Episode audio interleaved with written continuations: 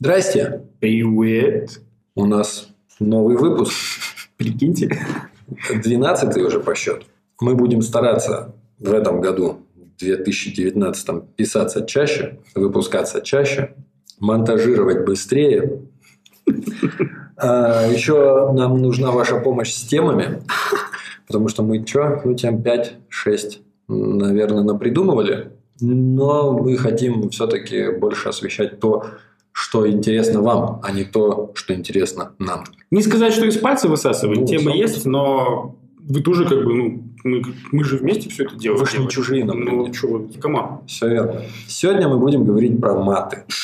М, Про те самые маты. Хотим поговорить про то, насколько приемлемы маты в команде, насколько вообще можно, если можно, то в каких дозах, когда нельзя, и плюсики, минусики и так далее. В общем, замечаем такую тенденцию, что команды разработчиков делятся на два лагеря. Те, которые матерятся как кони и сапожники, и те, которые не матерятся вообще, как говорится, фильтруют свою речь, пишут с знаками препинания и без ошибок, разговаривают, грубо говоря, друг с другом на «вы», а кто-то по-быдлячьи на хуях, так сказать, с маленьких букв начинает предложение и вообще всячески игнорирует все э, правила и штуки в русском языке присутствующие. Я вообще немножко хочу сказать, что есть и исключения. Я всегда пишу с заглавной буквы. Все знаки препинания использую, но это не мешает мне хуярить матом, как порой сапожнику.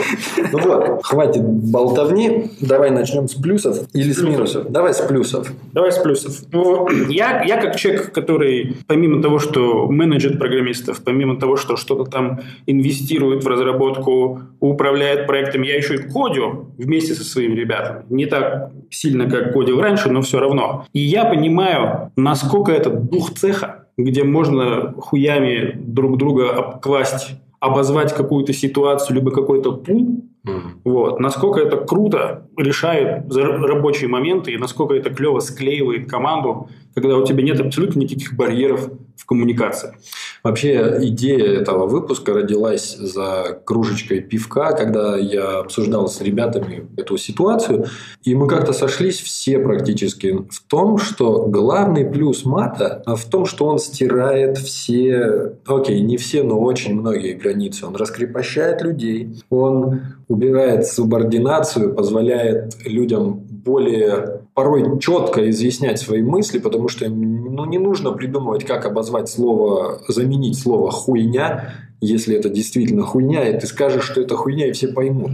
Вот. Это, это классная тема, которая, вот скажем так, делает из офиса с этими самыми cubicles open space, где все говорят на одном языке, И он почему-то и матершинный. он почему-то матершинный. Я считаю, что нужно говориться, о каком именно мате мы говорим. Как нам кажется, вот мы с Мишей до выпуска чуть-чуть подискутировали, есть два типа мата. Есть нормальный мат, когда ты даешь окраску какой-то эмоции. Когда вы трудитесь, когда вы производите какой-то результат совместно, эмоции – это часть процесса. На эмоциях иногда получается очень хороший результат, если вы не забываете логично думать. Приукрасить какую-то эмоцию, приукрасить какой-то результат, М. Особенно если он не получается. Особенно если он должен был получиться вот, ну, вот на 146% и никак не получается, без приукрашивания вы, возможно, не сможете донести до остальной части команды Где-то важность, где-то, важность. критичность. Да. Я вот ситуации. замечаю, что некоторые project менеджеры в нескольких из моих команд, как бы они не писали большими буквами, как бы они восклицательными знаками и эмоджиками не пытались привлечь внимание, если там нет слов «сука, блядь, ебаный в рот», «как же вы, блядь, меня достали, срочно идите, пишите отчет», никто и не пошевелится. А есть второй тип мата. Миша очень классно его назвал. Он называется быдломат. Быдломат, даже вот для моих привыкших к матершинным словам ушам, Луженый муж. вот, он не то чтобы неприемлем, мне реально некомфортно, когда есть какой-то член команды, который матерится способом разговора. То есть это то же самое, как вот взять эквалайзер все вытащить наверх, как громкость вот всю наверх вытащить, и ты просто из этого не видишь, не слышишь никакую нормальную эмоцию. Mm. Когда мат становится частью речи, когда вы им не красите какую-то вещь, а, а когда, вы им, раз, когда вы им разговариваете, вот тут наступает момент. Да, я еще из плюсов отметил бы то, что мат часто позволяет донести то, что действительно сложно простой речью донести, потому что сапожник, который бьет себя по пальцу молотком случайно, он не говорит, ох, господи, как же больно мне, вот же незадача. Потому что если ты скажешь, господа, мне кажется, наш продакшн стал нефункционален. Ребята, мне кажется, в этом спринте мы сработали не так усердно, как в прошлом. Да, это совсем другое. Сказал. ПМ на ретроспективе. Это совсем не то, когда говорят, ребята, продакшену пиздец. Потому что вот, вот эта фраза лично у меня и у многих ребят, с которыми я работал, она как триггер, сразу пиздец. О, о, что такое? Нужно внимание. Даже в наушниках шумоподавлением слово продакшн и пиздец все услышат. А когда, господа, продакшн, по-моему, недоступен... Однако, помимо плюсов мата, которые мы тут с Мишей разложили, выяснилось, что минусов-то больше. Да. Ну, то есть мы все-таки живем в обществе, которое ну, более-менее воспитано. Разработка софта – это интеллектуальный труд. Это не подметать плац ломом. Это решать очень сложные задачи, которые зачастую никем никогда не решались. И испытывать вообще всякие разные вещи. И большая часть, конечно, комьюнити нашего это, это интеллектуалы и интеллигенты. И оказывается, этим людям бывает мат неприемлем вообще. Некомфортен как минимум, а где-то неприемлем. Согласен. Да, есть люди, для которых услышать матерное слово – это прям такая красная тряпка, что «О-о, я здесь точно не уживусь». Есть и такие ребята. Так вот, мат для кого-то приемлем, для кого-то неприемлем вообще, для кого-то приемлем в определенных дозах. Мы считаем, что нужно в определенных дозах это все использовать. Однако... Главный элемент, о котором нужно помнить матерящейся команде, это то, что нужно фильтровать базар, когда вы онбордитесь к кастомеру. Mm-hmm. Если вы добавляете себе в свой чат кастомера или представителей кастомера, или группу лиц кастомера, или стейкхолдера, и он видит, как вы друг друга таскаете на хуях, то люди, которые не испытывают того эмоционального накала, который вы чувствуете между собой, они могут интерпретировать это совершенно иначе. Они могут интерпретировать это как агрессию, они могут интерпретировать это как неквалифицированные, дикие, дебильные кадры, Вплоть до того, ну, у меня очень много было моментов, когда кастомеры реагировали на маты э, команды, что вы уголовники, и, ну, то есть Кейсы, кейсы случались очень, очень жесткие. Бывают кастомеры, которые твои бро, да. которых, которых ты знаешь, с которыми вы паритесь в бане, с которыми э, ездите в путешествия. Вот, они есть, в общем, очень сильный элемент доверия. И, в принципе, там как бы человек понимает вашу структуру, вы понимаете его структуру, мат воспринимается нормально. Если мы говорим о человеке, который заунборджен как кастомер, и он просто ваш клиент, у вас есть какой-то уровень доверия, но это не братские любовные отношения, он, конечно, скорее всего, будет воспринимать ваши маты негативно. Я здесь еще хочу добавить, что зачастую со стороны кастомера пара матов очень круто меняют всю проекцию таким образом, что отношения клиент и исполнитель меняются в партнеры. Очень часто бывало такое, что в общении с клиентом все такие чуть ли не при галстучках, и тут клиент говорит, ну пиздец. И ты такой сразу, опа, мы ну, то есть, да, то есть как только, как только клиент, и причем клиент сам должен растопить э, эту, этот, этот, этот да, лед. Это то есть если вот исходить. вы так общаетесь с клиентом, неважно в Slack, в Телеграме, в чате, либо, либо у вас э, реальные сессии, если вы вдруг такие, слушай, Петр Степанович, ну ёб вашу мать, серьезно, ну давайте, блядь, по делу поговорим. Это первый шаг к тому, что вам перестанут доверять. Ну то есть знаете свои границы, что вы делаете, ребята. Но если клиент вот так вот берет э, ваш спринт репорт или ваш продукт и говорит, ребят, скажите честно, ей-богу, что это за хуета такая? Это говорит о том, что все, лед, лед растопленный, можно сказать, Петр Степанович, это не хуета, это нормальный заебись проект, и честное слово, давайте внедрять. Хули, хули мы, хули мы стоим, конкуренты же ебут нас в сраку-то. Да не могу я, блядь, запустить, сколько раз вам нахуй повторять? Денег нет у нас, блядь, на запуск.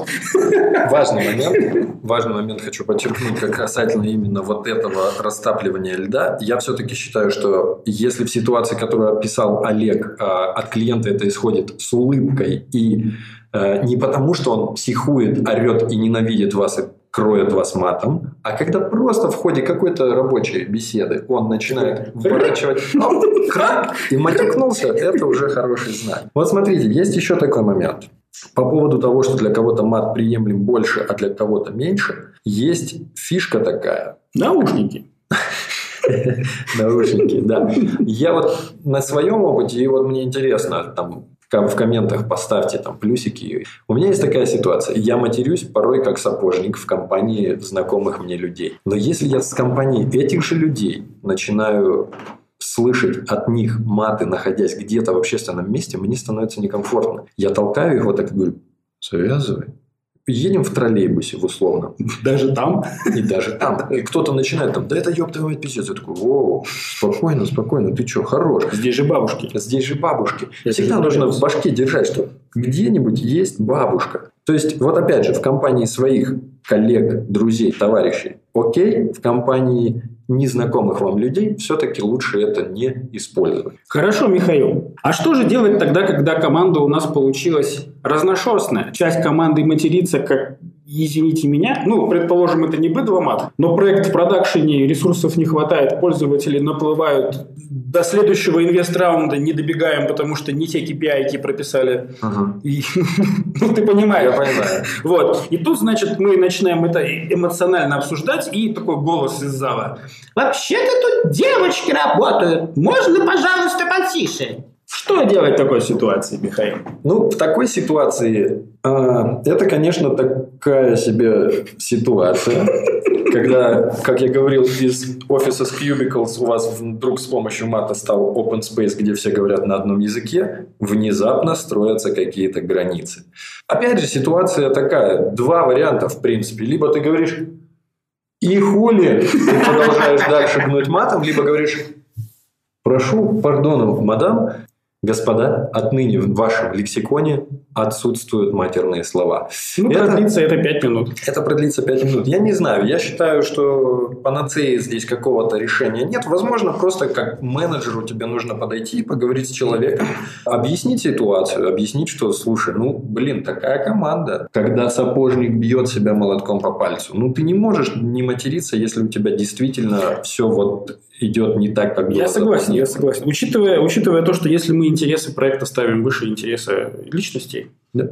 что, в принципе, в разработке софта это логично и, и разумно. Ад, адаптация – классный вариант. Второй вариант – ну, надо ливать из, из, из команды и искать команду, где анимешки друг другу улыбаются и не матерятся. Скорее всего, это вечный стартап, который никогда не попадет в продакшн. Ну, я не знаю, есть, возможно, есть какая-то область разработки, где все настолько гладко и классно, что эмоциональный уровень, ну, в принципе, ровненький, и как бы материться не на что. Ну, то есть ты такой, ты такой сидишь и такой, Господи, блядь, как скучно, ебаный в рот. Ну, то есть, такого не бывает же, по идее. Ну, то есть, тебе ровно, скучно и нормально, ты просто кодишь. И Даже если так, мне, мне бы хотелось сказать, как охуенно все работает, денег хватает, проектов хватает. Мне, мне, кажется, мне, мне, мне кажется, что в таком миксе э, нужно, нужно просто не, не брать ничью сторону. То есть, если кто-то просит вас заткнуться, потому что вы разогнались, ну, заткнитесь или выйдите из комнаты, либо выйдите в другой чат. Если кто-то приходит, просит изменить вообще устои работы, потому что слишком много мата, я буду, наверное, первым противником этой темы, потому что мы таким образом мешаем проекту идти. Если этот проект проект вобрал в себя команду матершинников, и эта команда матершинников этот проект допинал до продакшена, развивает его, пишет тесты, и он растет, нахрена менять команду, либо пытаться ее как-то поменять, чтобы она не материлась, потому что это не нравится паре каких-нибудь анимешек. Come on. У меня классная аналогия только что родилась. Двигатель, в котором все работает хорошо благодаря тому, что там есть масло. Угу. Масло – это мат. И тут добавляется какая-то шестеренка, которая такая, вау, мне масло не надо. И ты такой типа,